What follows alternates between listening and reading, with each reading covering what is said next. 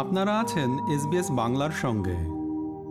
এখন আপনারা শুনবেন এসবিএস বাংলার ঢাকা প্রতিনিধি আলী হাবিবের পাঠানো বাংলাদেশের সাম্প্রতিক খবর।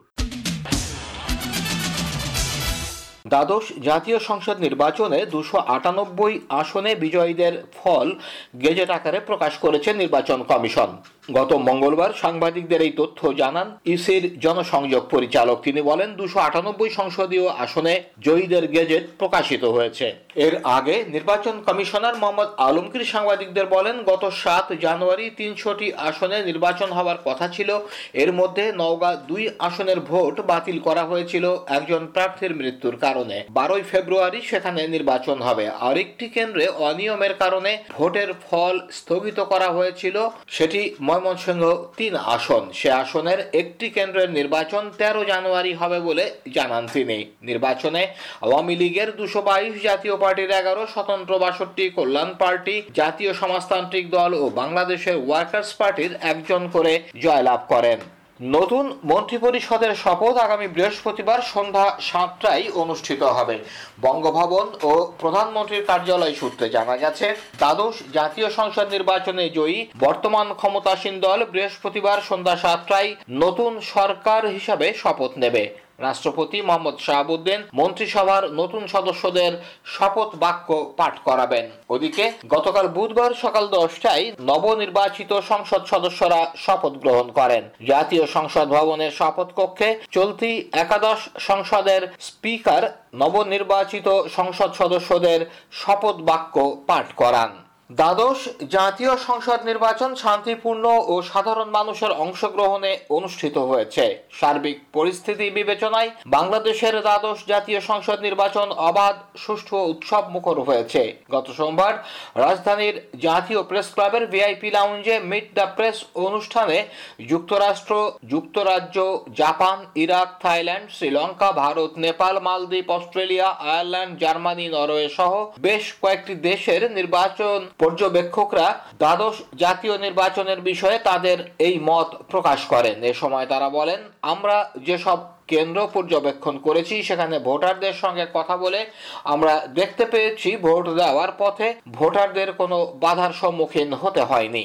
বিদেশি পর্যবেক্ষকরা বলেন that it was fair and it was safe and it was largely uh, free.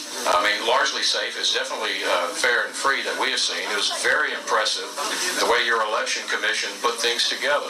and did not see, uh, hear, or witness any evidence of violence or influence uh, of any form other than the opportunity for us to speak to polling station officers. Bangladesh has the shortest term voting hours from 8 to 4.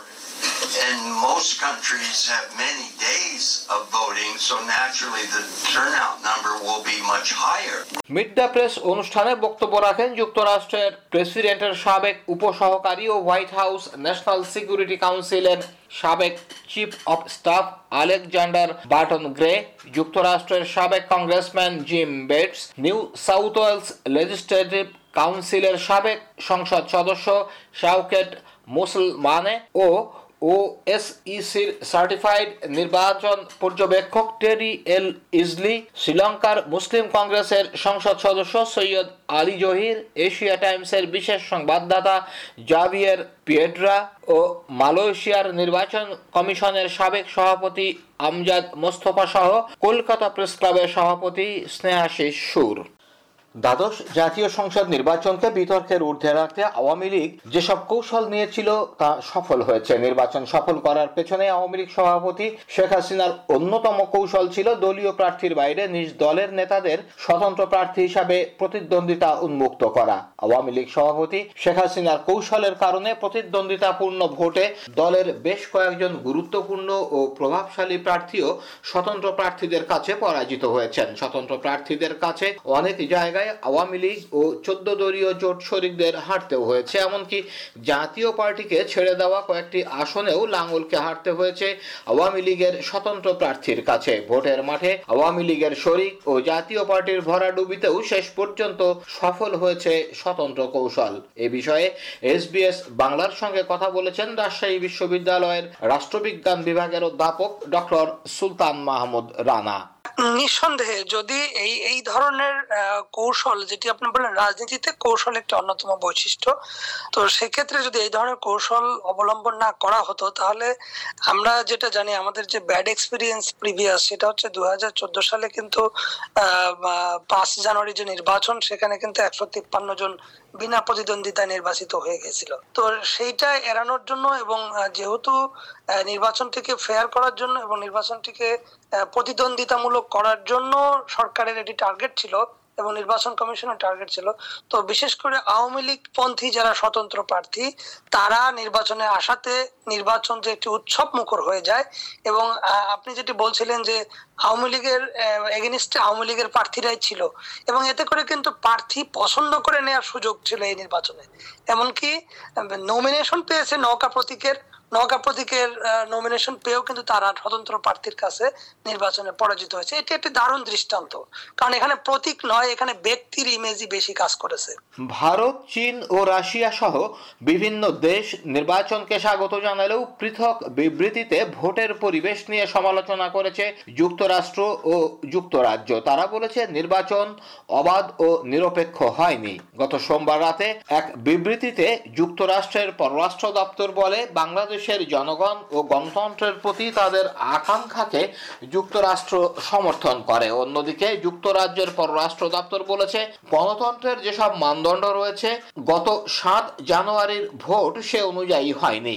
নির্বাচনে সব দল অংশ না নেওয়াই বাংলাদেশের জনগণের হাতে vote দেওয়ার জন্য সব বিকল্প উপস্থিত ছিল না বলেও উল্লেখ করা হয় বিবৃতিতে। তবে বাংলাদেশের সঙ্গে দীর্ঘ সুসম্পর্কের বিষয়টি উল্লেখ করে সব ধরনের সহযোগিতা সহযোগিতা চালিয়ে যাওয়ার কথা বিবৃতিতে বলেছে যুক্তরাজ্য। এ বিষয়ে এসবিএস বাংলার সঙ্গে কথা বলেছেন চট্টগ্রাম বিশ্ববিদ্যালয়ের আন্তর্জাতিক সম্পর্ক বিভাগের অধ্যাপক ডক্টর ফরিদুল আলম। বাংলাদেশে গত সাত জানুয়ারি দ্বাদশ জাতীয় সংসদ নির্বাচন অনুষ্ঠিত হয়ে গেল। আমরা যে বিষয়টি দেখলাম, নির্বাচনের পরপরই দেশি, বিদেশি অনেক পর্যবেক্ষকরা তাদের নির্বাচন নিয়ে তাদের পর্যবেক্ষণমূলক মন্তব্য দিয়েছেন। এতদিন ধরে মানুষের মধ্যে যে শঙ্কা এবং সংশয় ছিল যে নির্বাচনটি আদৌ সুস্থ হবে কিনা, নিরপেক্ষ হবে কিনা, এবং তার চেয়ে বড় কথা আন্তর্জাতিকভাবে গ্রহণযোগ্য হবে কিনা, এই সমস্ত কিছুই কিন্তু একটি নির্বাচনের মধ্যে দিয়ে একটি দিনে সমস্ত কিছু সমাধান হয়ে গেল। এবং সবচেয়ে আসার বিষয় হচ্ছে যে বিদেশি যেসব পর্যবেক্ষকরা নির্বাচন কর্মকাণ্ড এখানে করেছেন, তারা প্রত্যেকেই এই নির্বাচনটিকে সুষ্ঠু, নিরপেক্ষ এবং অংশগ্রহণমূলক হয়েছে বলে মন্তব্য করেছে।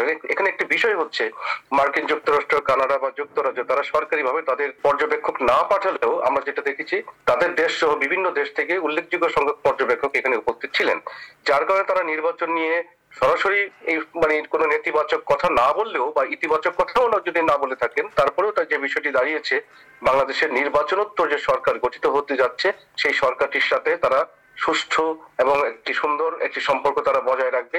এটির মধ্য দিয়ে যে বিষয়টি প্রকারান্তরে প্রকাশ পায় তাদের সশস্ত্র দেশের যে পর্যবেক্ষকরা নির্বাচন পর্যবেক্ষণ করেছেন এবং পর্যবেক্ষণের ভিত্তিতে যে মতামত দিয়েছেন, এই বিষয়টিকে ইগনোর করার কোনো সুযোগ নেই। যা জাতীয়ভাবে এসছে, বাংলাদেশের জাতীয় পত্র পত্রিকাগুলোতে এসছে, বিদেশি পর্যবেক্ষকরা বলেছে, আন্তর্জাতিক গণমাধ্যমে এসছে। এই সবকিছুর আলোকে যে বিষয়টি দাঁড়াল, সেটি হচ্ছে বাংলাদেশের নির্বাচনটিকে নিয়ে আপাত দৃষ্টিতে বহির্বিশ্ব বিশেষ করে পশ্চিমা দেশগুলো সেরকম কোনো সরকারিভাবে কোনো আপত্তি উত্থাপন করতে পারছে না বলেই কিন্তু আমাদের ভবিষ্যৎ পররাষ্ট্র নীতির সাথে তারা সমন্বয় সাধন করে কাজ করবে বলে তারা এই মন্তব্য করেছে এবং আমি মনে করি এটি বাংলাদেশের জন্য একটি বড় বিজয় এবং আমি মনে করি আগামী দিনগুলোতে নতুন সরকার আরও সুন্দর এবং আরও শক্তিশালী পররাষ্ট্র নীতি নিয়ে আন্তর্জাতিক পরিমণ্ডলে আরও ভাইব্রেন্ট রোল পালন করবে।